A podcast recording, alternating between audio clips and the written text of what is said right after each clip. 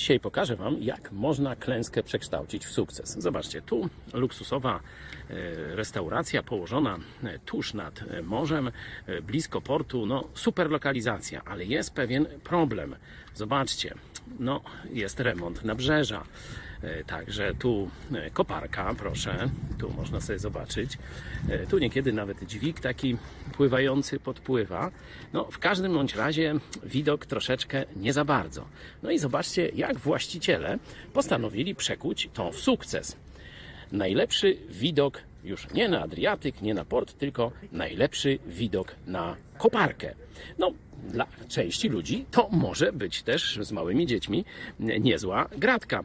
Stąd warto, byśmy w życiu pamiętali, że chwilowe niedogodności, przeciwności niekoniecznie muszą powodować w nas smutek, rozpacz i depresję, ale pomyślmy twórczo, jak przekuć je w sukces, na przykład z koparką.